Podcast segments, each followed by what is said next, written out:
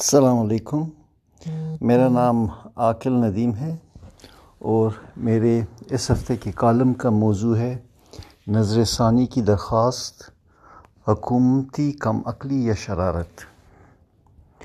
اگر آپ موجودہ دور میں کوئی حکومت بطرز بنانا ریپبلک دیکھنا چاہتے ہیں تو زیادہ دور جانے کی ضرورت نہیں ہے، آپ کو اپنے ہی ملک میں ہی یہ نظر آ جائے گی۔ کون سی حکومت اپنے اٹارنی جنرل کے سپریم کورٹ سے کیے گئے وعدے سے ایک ماہ کے اندر مکر جاتی ہے؟ کون سی حکومت اپنے ہی اٹارنی جنرل کی بات کی نفی بھی کرتی ہے لیکن اسے عہدے پر برقرار بھی رکھتی ہے؟ کس حکومت کا وزیر قانون صرف ایک موکل کے کیس کی پیروی کے لیے 4 دنوں کے لیے استعفیٰ دیتا ہے اور پھر ڈٹائی سے کابینہ میں واپس آ جاتا ہے؟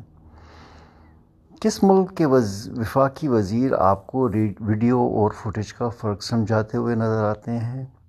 کہاں ایک حاضر سروس جنرل ایک وزیر کے ساتھ پریس کانفرنس میں وزیر کی غلط بیانی پر سر ہلا رہا ہوتا ہے؟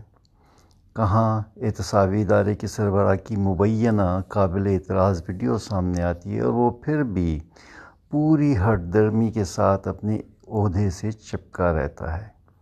اور وہ کون سی حکومت ہے جو ایسے شخص کے خلاف آئینی احتساب شروع نہیں کرتی؟ کہاں جج مبینہ ویڈیو میں اقرار کر رہا ہوتا ہے کہ اس سے من پسند فیصلے اس کے اخلاق سے گری ہوئی مبینہ فلمیں دکھا کر حاصل کیے گئے اور وہ فیصلے پھر بھی برقرار رکھے جاتے ہیں؟ جی ہاں، یہ سب ممکن ہے اس دور میں۔ حکومت کی کم فہمی یا شرارت کی تازہ ترین مثال جنرل باجوہ کے عہدے کی توسیع کے بارے میں عدالتی کارروائی اور فیصلے میں نظر ثانی کی درخواست ہے۔ اول تو اس توسیع کی سرے سے ضرورت ہی نہیں تھی، اور اس سلسلے میں سابق چیف جسٹس کی غیر ضروری مداخلت بعید از عقل ہے۔ عدالت کے فیصلے نے جو کسی موجودہ قانون کی بنیاد پر نہیں تھا، ملک میں پہلی مرتبہ آرمی چیف کے توسیع کو قانونی حیثیت دے کر ایک انتہائی خطرناک راستہ کھول دیا ہے۔ اب مستقبل میں ہر آنے والا آرمی چیف اس نئی مثال سے فائدہ اٹھا سکتا ہے۔ پاکستان کو کوئی ایسے سنجیدہ سلامتی کے مسائل درپیش نہیں ہیں جن سے کوئی نیا آرمی چیف مؤثر طریقے سے نمٹ نہیں سکتا۔ جب جنرل راحیل شریف کی مدت ملازمت ختم ہوئی تو اس وقت سلامتی کے مسائل زیادہ گمبھیر تھے۔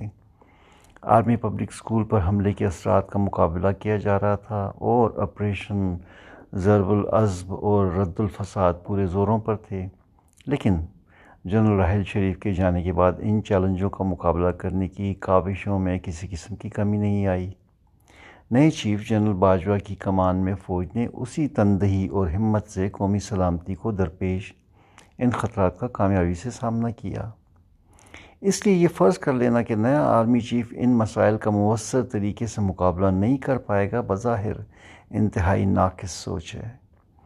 اس بات کی بھی کیا ضمانت ہے کہ جنرل باجوہ کی توسیع کے میعاد مکمل ہونے کے ساتھ ہی 5th جنریشن جنگ ختم ہو جائے گی اور 3 سال بعد نئے چیف کو ان مسائل کا سامنا نہیں کرنا پڑے گا؟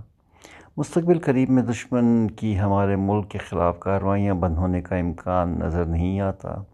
اب تو یہ کارروائیاں معمول کا حصہ ہیں اور کسی طور پر کسی عہدے کی توسیع کی وجہ نہیں بننی چاہیے۔ ہم نے دیکھا ہے کہ کشمیر میں جاری ایک بہت بڑے بھارتی فوجی آپریشن کے باوجود ان کے آرمی چیف مدت ملازمت ختم ہونے پر اس سال کے آخر میں ریٹائر ہو جائیں گے۔ اس سلسلے میں ایک اہم پہلو عسکری ادارے کی اپنی ساکھ ہے۔ کسی بھی ادارے کے سربراہ کی ملازمت میں توسیع دراصل اس ادارے پر اعتماد کی کمی کا اظہار ہے اور اس کی جڑیں کھوکھلی کرنے کے مترادف ہے۔ یہ ایک طرح سے بہت سارے دوسرے افسران کی قابلیت پر شکوک کے سائے ڈالتی ہے۔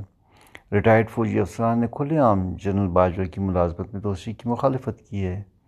جنرل کیانی کی مدت ملازمت کی توسیع کے بعد یہ بات زبان زد عام تھی کہ یہ توسیع اس وقت کی حکومت پر شدید دباؤ ڈال کر حاصل کی گئی۔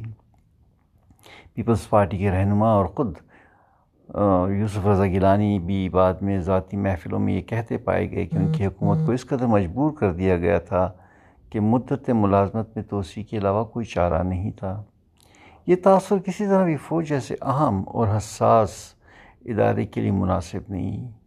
جنرل کیانی کی توسیع کو فوجی حلقوں میں بھی ناپسندیدگی کی نگاہ سے دیکھا گیا۔ اس سے پہلے جنرل مشرف نے بھی اپنے زور بازو سے اور اپنی مرضی سے یکے بعد دیگرے توسیع لے لیں۔ کئی سالوں پر محیط ان اقدامات نے اور ملکی سیاست میں دخل اندازی کے بڑھتے ہوئے رجحان نے فوج کے مورال اور ادارہ جاتی ہم آہنگی پر گہرا اثر ڈالا ہے۔ ان حالات میں قوم کے وسیع مفادات کو مد نظر رکھتے ہوئے مناسب تو یہ تھا کہ جنرل باجوہ توسیع قبول نہ کرتے اور کسی دوسرے سینئر جنرل کو فوج کی خدمت کا موقع دیتے۔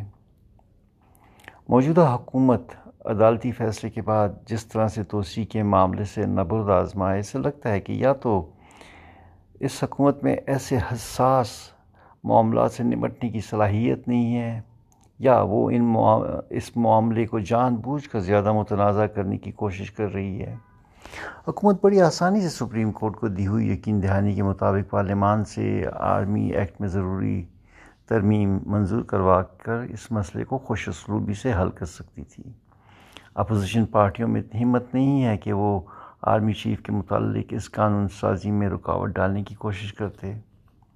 نظر ثانی کی درخواست میں بہت سے ایسے نکات اٹھائے گئے ہیں جن کو سننے اور کوئی فیصلہ کرنے میں 2 سے 3 مہینے لگ سکتے ہیں، جس سے ملکی سیاست میں غیر یقینی کی کیفیت برقرار رہے گی۔ اگر نظر ثانی کی درخواست مسترد ہو جاتی ہے، جس کا اس طرح کی درخواستوں میں غالب امکان ہوتا ہے، تو پھر دوبارہ حکومت کو پارلیمان سے رجوع کرنا پڑے گا۔ اس صورتحال میں کافی وقت ضائع ہو چکا ہوگا اور ہو سکتا ہے کہ اس وقت تک پارلیمان کے موڈ میں بھی تبدیلی آ چکی ہو۔ سپریم کورٹ اور پارلیمان میں ناکامی حکومت کی مزید سستی اور فوج میں بے چینی کا باعث بنے گی۔ حکومت نے نظر ثانی کی درخواست میں کچھ ایسے نکات بھی اٹھائے ہیں جن میں عدالتی فیصلے کی بادی النظر میں توہین بھی کی گئی ہے۔ مثلا گستاخانہ طریقے سے عدالت کی توجہ اس طرف دلائی گئی ہے کہ اس کا فیصلہ مفاد عامہ کے خلاف تھا، اور عدالت نے ایک طرح سے مفاد عامہ کے خلاف کام کیا۔ نظر ثانی کی درخواست میں یہ الزام بھی لگایا گیا کہ اس فیصلے سے حکومت اور آرمی چیف کے کام میں مداخلت کی گئی ہے۔ درخواست میں یہ تاثر بھی دیا گیا کہ حکومت انتظامی فیصلے کرنے میں آزاد ہے اور عدالت ان میں مداخلت نہیں کر سکتی۔ کچھ قانونی ماہرین اسے عدالت کو ایک طرح کی دھمکی بھی تصور کر رہے ہیں۔ ان تمام نکات کو دیکھتے ہوئے ایسا لگتا ہے کہ یا تو یہ اقدامات کم عقلی اور کم فہمی کا نتیجہ ہے، جیسا کہ پہلے بھی ہوتا ہے، یا پھر حکومت نے جان بوجھ کر یہ راستہ اختیار کیا ہے تاکہ وقت ضائع کیا جائے۔ کچھ تجزیہ کار اسے جنرل باجوہ کی پوزیشن کو کمزور کرنے کی سازش بھی سمجھتے ہیں۔ پارلیمان کا آسان راستہ چھوڑ کر نظر ثانی کا مشکل اور غیر یقینی راستہ اختیار کرنے کے اقدام سے اس شک کو تقویت ملتی ہے۔ اس اقدام سے ظاہر ہوتا ہے کہ حکومت عدالت سے محاذارے کے راستے پر گامزن ہے اور ملک ایک بڑے ادارہ جاتی تصادم کی طرف بڑھ رہا ہے۔